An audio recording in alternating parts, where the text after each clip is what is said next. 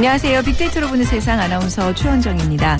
많은 사람들의 공감을 얻은 영화 한 편은 관객들의 인생을 돌아보게 하고요.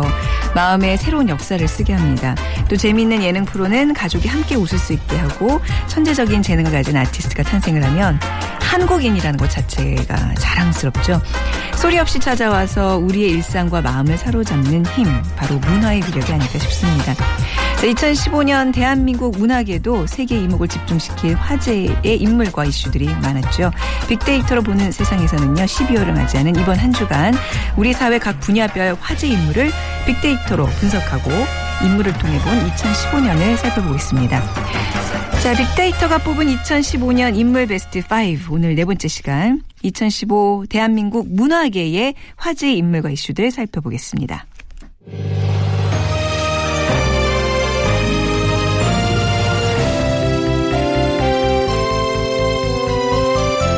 빅데이터로 뽑은 2015 인물 베스트. 올 한 해 각 분야별 화제의 인물을 빅데이터로 분석해드립니다.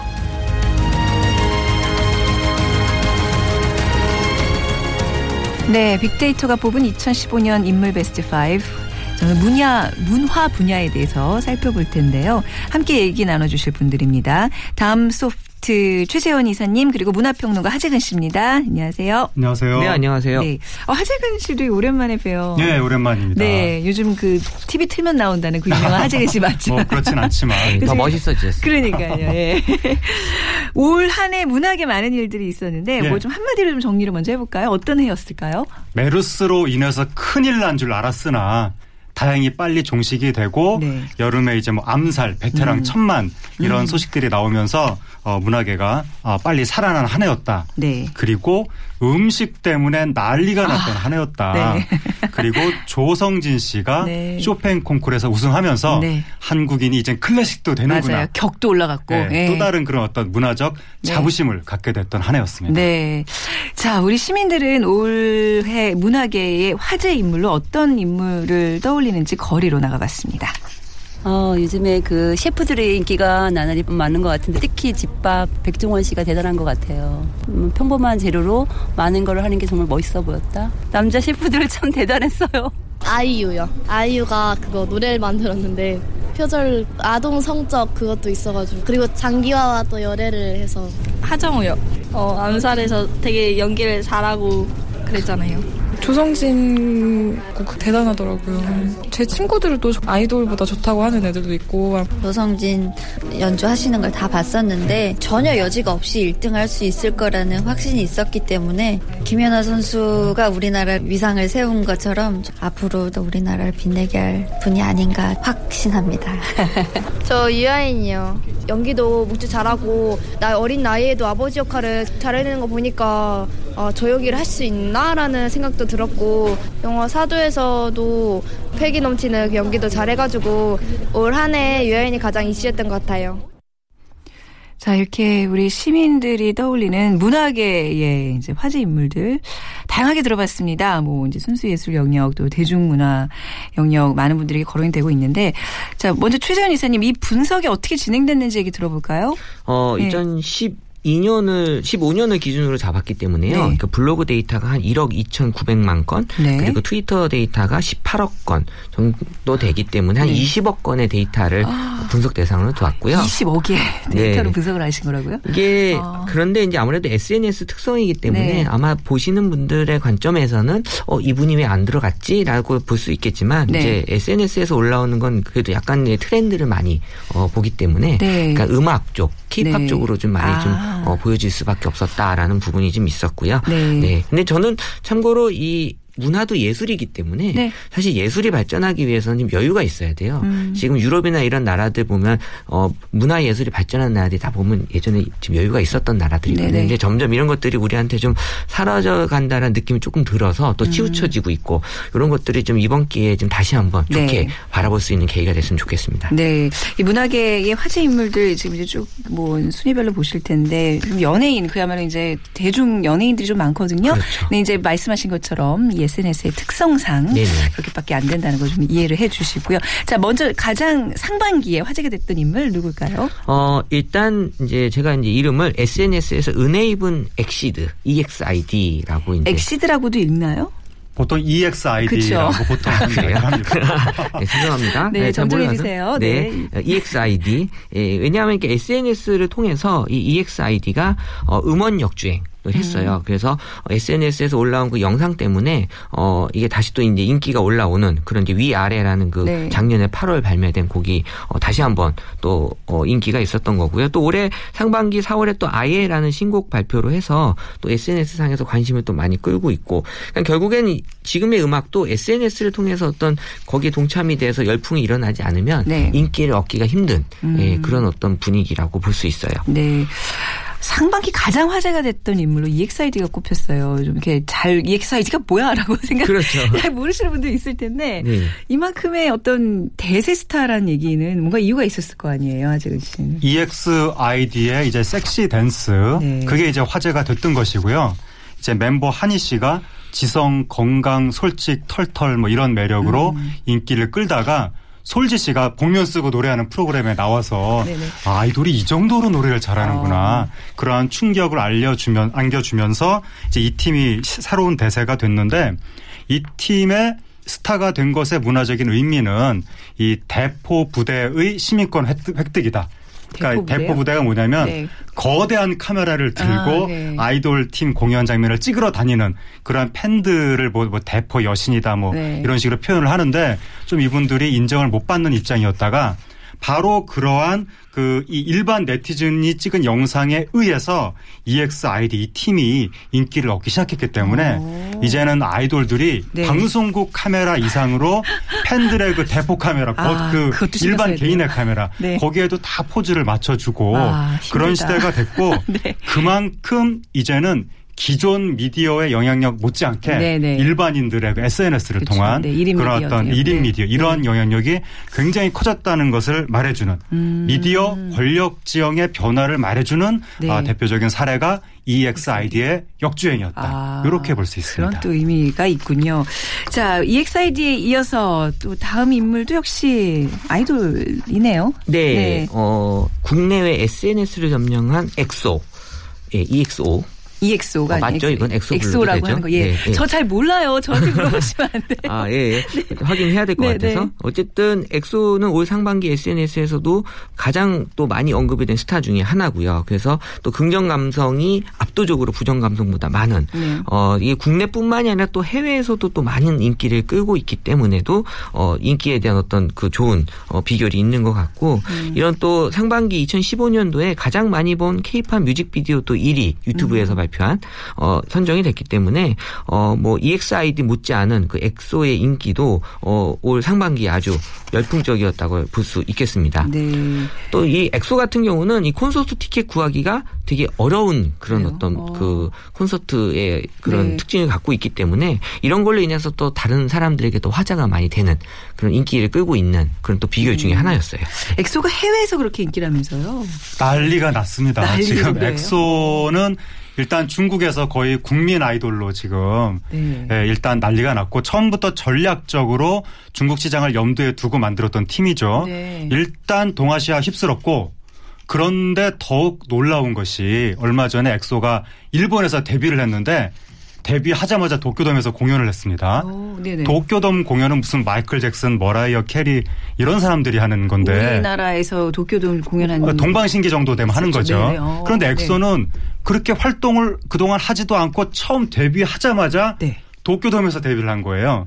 그런데 도쿄돔을 가득 채웠습니다. 와. 그러니까 일본 중화권 지금 난리가 나서 네. 저는 이 여성 팬분들이 도대체 엑소를 왜 좋아하는지 전혀 이해가 안 되지만 저로서는 네. 표 준다고 해도 저는 싫다고 안 받았는데 네.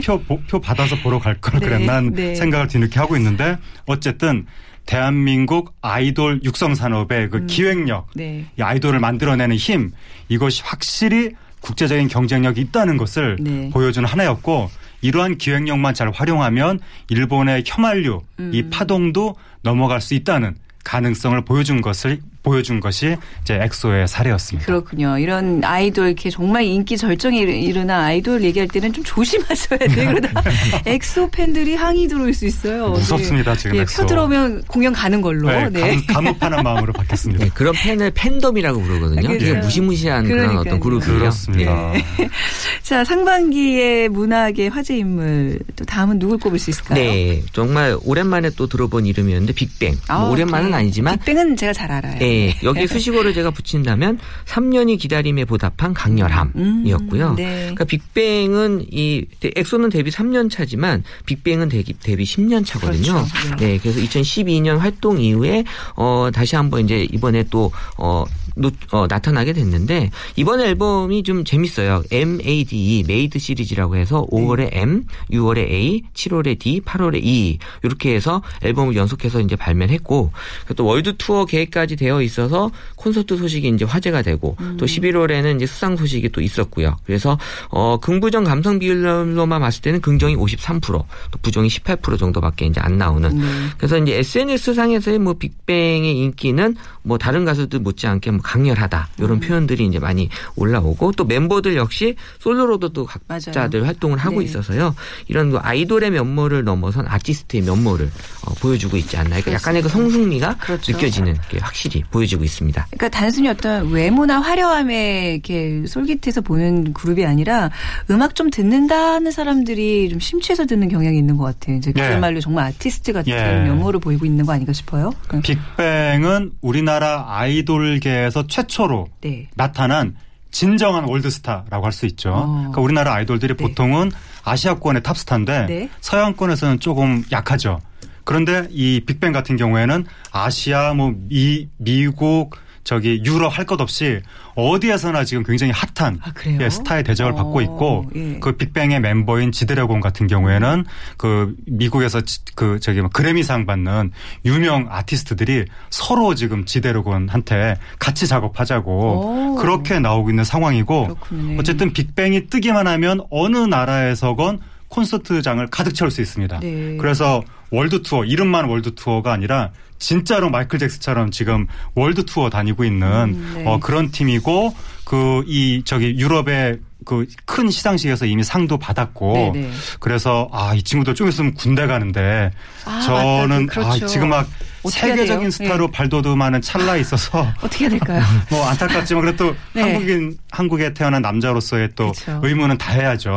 또 어쨌든 그것에 대한 안타까움이 세계적으로 나타날 정도로 아주 이례적으로 나타난 한국 아이돌의 월드 클래스다. 이렇게 볼 수 있습니다. 네, 그러니까 진정한 좀 이렇게 어떤 문화를 이끌어가는 좀 내실 있는 아티스트라고 봐야 되겠네요. 빅뱅하면 헐리우드 탑스타보다 이 실제 무대 공연하는 거 보면. 더 사람을 흥분시키는 엄청난 퍼포먼스를 보여줍니다. 그렇죠. 자, 다음은 예능 분야의 인물로도 가보겠습니다. 차승원 씨가 또 꼽혔네요. 네. 한마디로 이제 빵까지 만드는 차준마라고 이제 보고 있는데 원래 강렬한 이미지 배우잖아요. 이 차승원 씨는. 그래서 2011년 공효진과 함께 한 드라마에서 이미지가 어느 정도 좀 변신이 된 편이었죠. 또 불구하고 원래 갖고 있는 강한 이미지가 남아 있었는데 이번에 그 이미지가 많이 변경이 됐습니다. 그래서 이 쿡방이라고 하는 이걸 통해서 이 어떤 요생남이라고 그러죠. 요리하는 섹시한 남자의 그 대명사로 지금 불리우게 됐는데 이 예전에 한번 말씀드렸지만 이 여성의 매력은 여전히 그 어떤 젊음, 안티에이징이 중요하지만 남성의 매력은 젊음이 아니라 뭔가 어떤 그 완숙미 그리고 뭔가 그 세련미가 느껴져야 되는데 그러니까 나이가 들어도 남자는 뭔가 이 나이에서 내가 보여줄 수 있는 게 이만큼 많다라는 걸 보여주면 되거든요. 요리를 이만큼 잘한다. 나 이만큼 똑똑하다. 그러니까 그게 어떤 젊음으로만 보여줄 수 있는 게 남성의 미가 아니기 때문에 이 차승원 씨가 이런 거에 대한 어떤 이미지를 확실하게 보여주지 않았나. 네. 맞아요. 그럼 다음 인물도 약간 같은 맥락에서 계속 좀 소개를 해 주실까요? 백종원 씨가 또 뽑혔잖아요. 네. 역시 이제 요생남의 그 대표적인 인물. 제가 수식을 붙이긴 데 두 번 반하는 백종원이라고 했는데 어쨌든 그 인기 그 연예인의 또 남편으로서 또 돼 있고요. 그리고 또 그의 레시피에 반하는 또 아주 요리사라고 이제 그 두 번 반하는 그런 인물인데 사실 이 백종원 씨를 통해서 사람들이 어떤 그 아마추어들도 뭔가 요리의 세계에 쉽게 할 수 있다라는 느낌을 많이 전달해 주셨기 때문에 이런 그 기존에 갖고 있는 그 요리에 대한 어떤 셰프들의 어떤 그 프리미엄을 조금 낮추면서 사람들에게 많이 다가갈 수 있는 좋은 계기가 됐습니다. 그러니까 요생남을 좀 대중화시킨 게 백종원 씨가 아닌가 싶어요. 그렇죠. 네. 백종원 씨, 차승원 씨 그리고 최근에 심지어 각종 요리사분들이 CF 모델까지 지금 하는 그런 세상까지 돼서 그야말로 음식에 열광했던 한 해라고 볼 수가 있는데 아무래도 남자가 요리하는 모습을 이 시대의 여성들이 가장 섹시한 모습이라고 지금 생각을 하고 있는 것 같습니다. 네. 뇌가 섹시하든 손이 섹시하든 둘 중에 하나는 어쨌든 그러니까 똑똑하고 네. 말 잘하면 그것도 섹시하고 뇌생남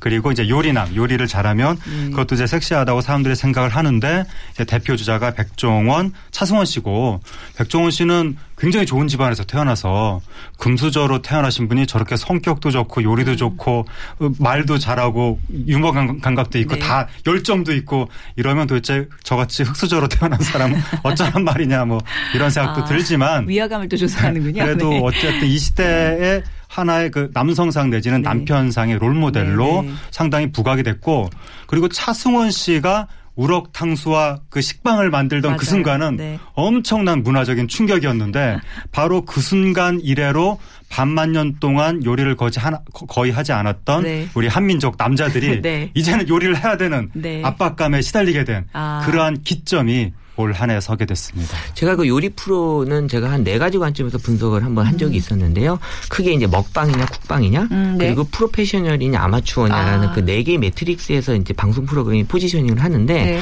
이 백종원 씨는 어디에다 포지셔닝을 해도 다 맞출 수 있는 인물로 분석됐어요. 그게 사랑받는 또 아주 결정적인 이유라고 볼 수 있겠네요. 자, 이제 2015년 하반기로 넘어가 보겠습니다. 유아인 씨를 많이들 거론을 하시네요. 네, 뭐 다 인정하실 거예요. 이 하반기에 천만 배우 유아인 하면 이제 다 인정하는 분위기인데, 지금 뭐 유아인에 대한 인기는 뭐 영화, 드라마 뭐 이런 쪽에서도 이제 다 인기가 많이 있고요. 그리고 또 기존에 우리가 그 사도라고 하는 영화에서 정말 머리에서 이제 피가 났었다고 하니까요. 진짜 피가 났었대요? 네. 뭐 그렇게 전해지고 있어요. 그래서 여기 연기의 어떤 그 흡입력이라는 거에 대해서 사람들의 어떤 매력을 좀 많이 높게 사고 있는 것 같고요. 그리고 또 어떤 패션이나 이런 것들에 대해서도 어떤 그 9월에 남성의 그 보구 최초 남성 단독 표지 모델로 또 올라왔으니까요. 이 앞으로의 그 남성상으로서 어떤 중요한 이미지로서 역할을 하지 않을까 생각을 합니다. 네. 사람마다 그 왜 운이라는 게 있잖아요. 네.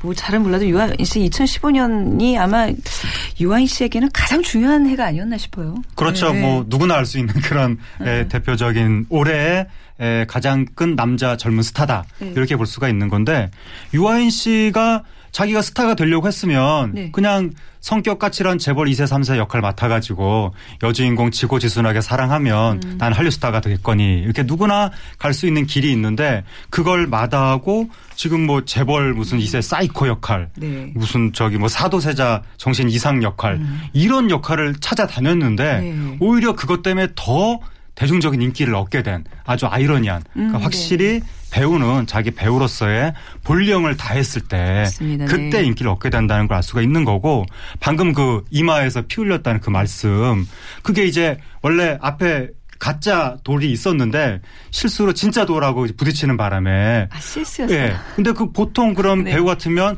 촬영 중지하고 다시 촬영을 할 텐데 근데 계속 이어갔어요. 그냥 진짜 돌로 부딪히면서 자기 머리에서 피가 줄줄줄 흐르게끔 배우가 자기 얼굴에 상처를 나게 한다는 것은 배우로서는 절대로 하지 않는 행동인데 유아인 씨가 연기를 위해서 자기 머리에 상처를 불사한 겁니다. 얼굴에. 이것만 보더라도 이 친구가 정말 연기에 열정을 갖고 있구나. 그게 대중들한테 인정을 받은 것 같습니다. 네. 그러니까 뭔가 이게 소름 끼치는 연기라고 보통 그러잖아요. 그런 게 좀 느껴질 정도로 온몸을 다해서 사력을 다해서 연기하는 게 보입니다. 자, 이번에는 또 클래식 음악 분야의 인물 앞서도 이제 시민들이 이제 어떤 분이 조성진 씨 얘기하셨는데 사실 저는 문학의 가장 핫한 사람 인물로 조성진 씨가 제일 많이 거론될 거라고 생각했었어요. 근데 이제 아까 말씀드렸다시피 이제 연예인들이 좀 많이 포진을 하고 있는 건데 우리 조성진 씨 얘기 좀 심도 있게 해보죠. 네. SNS 상이었기도 하지만 어쨌든 이게 또 10월 21일 날 또 이슈가 된 거기 때문에 언급량이 다른 거에 비해서 상대적으로 이제 작을 수밖에 없었고요. 그러니까 제가 봤을 때 어떤 문화로서의 어떤 우리가 가치를 두는 거에 있어서는 이 조성진만큼은 없지 않을까 생각은 들고, 네. 수식어로는 이제 클래식계의 완판남이라고 이제 붙일 수 있고요. 네. 그래서 이제 제17회 그 폴란드 바르샤바 쇼팽 국제 피아노 콩쿠르에 한국인 최초 우승을 했는데, 네. 이 수상 후에 이제 여러 가지 인터뷰라든지 음반이라든지 콘서트에 대한 관심들이 이제 많이들 전달이 되면서 가장 인터뷰에서 화제가 됐던 게 SNS에서 많이 이제 지금 언급이 되고 있는 게 쇼핑을 만난다면 어떤 말을 하고 싶나요?라고 했을 때. 네. 피아노를 쳐달라고 이제 답을 했고, 네. 또 다른 건요라고 물어봤을 때 또 쳐주세요라고 했던 정말 이 어떤 열정과 이 예술이 느껴지는 이 인터뷰였다라는 이제 그런 공감대가 많이 올라왔고, 네. 연주 자체에 대해서는 이제 황홀하다, 훌륭하다. 한국인으로서 자랑스럽다. 이런 평이 다 대부분이 긍정이었기 때문에요. 사실 이런 것들이 앞으로 우리나라의 문화에서 가지고 나아가야 될 되게 중요한 그런 요소로서 갖고 가야 되지 않을까 생각을 합니다. 팬이 어마어마하다면서요, 국내에도? 지금 SNS상은 제가 이제 앞으로 계속 올라오는 글들이 보면 더 많아질 거란 생각을 합니다. 네. 이게 이제 사실 요즘 그 순수 예술 이런 클래식계가 중국인들이 많이 좀 진출하고 두각을 많이 나타내서 전 세계가 이제 그쪽으로 이제 눈을 돌리고 있던 그런 분위기에서 우리나라 사람이 이렇게 신예로 등장을 한 거예요. 그런 점에서 좀 의미가 있지 않나 싶어요. 그렇죠. 이게 지금 조성진 씨가 쇼팽 콩쿠르에서 1등을 한 게 그 대한민국 클래식 역사상 40여 년 만에 쾌거다라고 하는데 40여 년 전에 정명훈 씨가 차이콥스키 콩쿠르에서 2등을 했을 때 그때 우리나라에서 이 카 퍼레이드를 하면서 그랬었나요? 국가의 큰 경사가 나타났다고 당시에 우리나라를 대표했던 경사가 이제 양정모 선수 레슬링 금메달 그리고 정명훈 씨 차이콥스키 2등 이게 그 정도 급의 엄청난 우리 현대사의 사건이었던 거예요. 그렇네요. 그러고 보니까 우리가 이렇게 조성진 씨를 이렇게 많은 분들이 끼워서 얘기할 게 아니네요. 엄청난 사건이고 쇼팽 콩쿠르 지금 17회인데 이게 한 7, 80년인가 한 100년 가까이 됩니다. 그런데 17회밖에 안 된다는 건 뭘 의미하냐면 날이면 날마다 한 행사가 아니라는 거죠. 이게 매년 하는 게 아니라 5년에 한 번. 5년에 한 번 전 세계에서 제일 피아노 잘 치는 사람들을 다 모아다가 5년에 한 번 최고 뽑는. 그리고 서양 사람들이 의외로 은근히 한국 사람들이 무슨 춤추는 거 이런 건 좀 하지만 이 서양 문화의 최고 본령이라고 할 수 있는 쇼팽의 음악. 그렇죠. 이 아우라를 한국 사람이 뭐 하겠어. 뭐 이런 은근히 깔보는 그런 게 있는데 이 조성진 씨가 그걸 여발한 듯이 이번에 압도적인 차이로 1등을 했다는 거. 이건 한국의 문화적 역량을 굉장히 알려준 그런 사건이고 더 의미가 있는 것이 조성진 씨가 유학파가 아니라는 거죠. 그러니까 어렸을 때 천재인데 아기 때 어디 외국에 가가지고 외국인 선생님한테 배운 게 아니라 프랑스에 가긴 갔는데 한 18살인가 이미 그러니까 음악 세계가 완성된 이후에 간 겁니다. 그러니까 한국의 영재교육 시스템에 의해서 만들어진 그리고 그러한 친구들이 지금 또 다른 콩쿠르에서도 상을 받고 있고 그리고 최근에 우리나라 축구대회 그 청소년 축구도 황금세대라고 나왔는데 그 친구들도 우리나라 그 클럽에 의한 영재 축구 교육 시스템에 의해서 만들어진 겁니다. 그래서 우리나라 각 분야에서 청소년 영재 교육 시스템이 드디어 결실을 보여주고 있다. 그래서 내년 내후년으로 갈수록 또 다른 그 이 스타 플레이어들이 나타날 것으로 보여서 우리나라 문화계의 전망이 상당히 밝은 것 같습니다. 5년에 한 번이면 월드컵이나 올림픽보다도 더 어려운 거네요. 더 어려운 거죠. 그것도 이제 뭐 단체 뭐 이런 게임이 아니라 진짜 한 명의 그 면을 다 보는 거잖아요. 그죠? 진짜 오늘 그 문화계 베스트 인물 중에 방점을 찍는 게 바로 이 조성진 씨가 인정합니다. 인정이죠. 자, 2015년 하반기 핫피플 다음은 누구를 꼽을 수 있을까요? 다음에는 이 혁오. 사실 뭐 잘 모르시는 분들도 많이 있겠지만 수식어로 붙인다면 이제 믿고 듣는 혁오라고 이제 붙일 수 있는데 우리가 어떻게 보면 잘 익숙하지 않았던 그 인디 밴드가 이제 예능 프로그램을 만나서 폭발적인 인기를 끌었던 이제 케이스라고 볼 수 있는데 대표적인 곡이 위잉위잉이라는 곡으로 이제 작년 9월에 발매가 됐는데 이런 것들이 이제 어떤 그 작품성을 인정을 받으면서 또 예능 프로그램하고 만나서 이제 사람들에게 많이 알려지게 되는 그런 소재가 됐고요. 이런 요즘 신세대 스타들이 좀 많은 것 같아요. 실력을 갖춘 그야말로. 혁오가 우리나라에서 다 죽어간 줄 알았던 인디씬이 살아있다는 걸 보여졌죠. 네. 이 인디 밴드거든요. 혁오가 네. 메이저 뭐 주말 쇼프로 이런 데에 나와서 활동하는 가수가 아니라 네. 인디 밴드였는데 의외로 인지도도 굉장히 많고 음악적인 경쟁력도 있고 그리고 요즘 젊은 사람들이 음악을 소비하는 형태가 이제 이 지상파 방송국에서 보여주는 그런 어떤 대중적인 스타들 뿐만 아니라 각자 자기들이 알아서 뭐 인디씬이라든가 여러 군데에서 자기들만의 뮤지션을 이렇게 찾아가는 네. 이런 식의 소비 형태가 나타난다는 것을 알 수가 있고 이것은 그만큼 이 어떤 문화적인 영향력이 옛날에는 중앙이 독점했던 영향력이 네. 이제는 각 분야로 좀 다원화되는 추세에 있는 것이 아닌가. 네. 그러한 사례를 혁오의 이 스타덤 현상이 좀 보여주고 있는 것 같습니다. 네. 자, 그리고 우리 최 이사님 다음 문학의 화제 인물. 진짜 이분 얘기는 최근까지 좀 많이 거론이 되고 그렇죠. 있는 것 같아요. 뭐 열애설부터 네. 시작해서 좀 안 좋은 이슈까지도 있는데 예, 어떻게 되나요? 제가 수식어를 지은 것 중에 네. 제일 마음에 들었어요. 프로듀서와 프로듀서 사이. 아이유. 그러니까 상반기는 예. 드라마 프로듀서에서 거의 이제 화제가 그랬죠. 됐었고요. 네. 하반기는 이제 프로듀서로서의 그 음악에 대한 어떤 네. 화제가 됐던 네네. 그 인물인데 사실 이 앨범이 지금 많이 논란이 되고 있어요. 근데 그 앨범 자체의 어떤 뭐 작품성이라기보다는 거기서 언급한 그런 내용들에 대한 네. 여러 가지 그 각계각층에서 반응들이 나타나고 있는데 그러니까 상반기에는 이제 긍정이 높았던 그런 그 아이유였지만 하반기에는 상대적으로 이제 긍정이 낮아질 수밖에 없는 그랬고 또 최근에 그 또 연애하는 그런 또 아이유로서 네. 사람들에게 또 사랑도 받고 네. 또 어떤 질타도 받는 또 질투를 받는 잘 지내고 네. 있나요 두 분은? 아직까지는 예. 별다른 소식은 네. 오늘 자정까지는 제가 네. 나타나지 않은 네. 걸로 확인이 됐고요. 굉장히 그 사랑 찬성입니다. 두 분 되게 잘 어울리시는 것 같아요. 그러니까요. 네. 근데 이제 아이유에 대한 어떤 감성은 다른 가수들하고 조금 특별해요. 그러니까 어떻게 다르죠? 네. 아이유에 대한 어떤 그러니까 그냥 이렇게 좋은 사람이 있잖아요. 내가 뭐 친하지 않아도 이 사람은 괜히 좋은 느낌. 그러니까 네. 아이유에 대한 느낌 자체는 상당히 좋은 느낌으로 SNS에서 올라오기 때문에 정말 큰 잘못을 저지르지 않는 한 제가 봤을 때 크게 흔들리지 않는. 굉장히 사견이 좀 들어간 거죠. 아니, 그렇지 않아요. 저는 깜짝 보는데요. 그래서 이번 사태가 터졌을 네. 때도 여러 사람들이 많이 그 의견들을 지지하는 의견들 많이 네. 보내주는 이유가 그게 아닌가 싶어요. 그래도 아이유는 실력파 가수잖아요. 네. 그래서 사람들이 더욱더 어떤 그 깊은 신뢰가 기본적으로 좀 있는 것 같아요. 네, 그래서 깊은 신뢰가 있어서 욕을 더 먹은 거죠 이번에. 그러니까 사람들이 네. 이 아이유 씨가 스스로 음악을 만들고 프로듀싱을 했다고 하니 거기에 문제가 앨범에 어떤 문제가 있건 다 본인이 책임져야 되는 거 아니냐 뭐 그런 식으로 된 건데 네. 아이유 씨가 하지 않은 일까지도 다 지금 아이유 씨한테 책임을 지라고 그리고 이제 창작자들 입장에서는 다른 부분에서는 표현의 자유를 누려도 좋지만 최소한 대중이 범죄의 공포를 느끼는 부분 네. 그 부분에 대해서만큼은 조금 표현을 주의할 필요가 있겠다. 네네. 이러한 깨달음을 안겨준 이번에 그 주인공이 어떻게 또 아이유 씨가 됐습니다. 그렇군요. 자, 2015년에 이제 화제의 문학의 인물들 이렇게 꼽아봤는데요. 내년의 전망이랄까요? 내년은 어떤 분위기로 우리 문학계가 또 나아갈지 좀 예견을 해주실 수 있을까요? 먼저 하재근 씨한테 부탁드립니다. 예.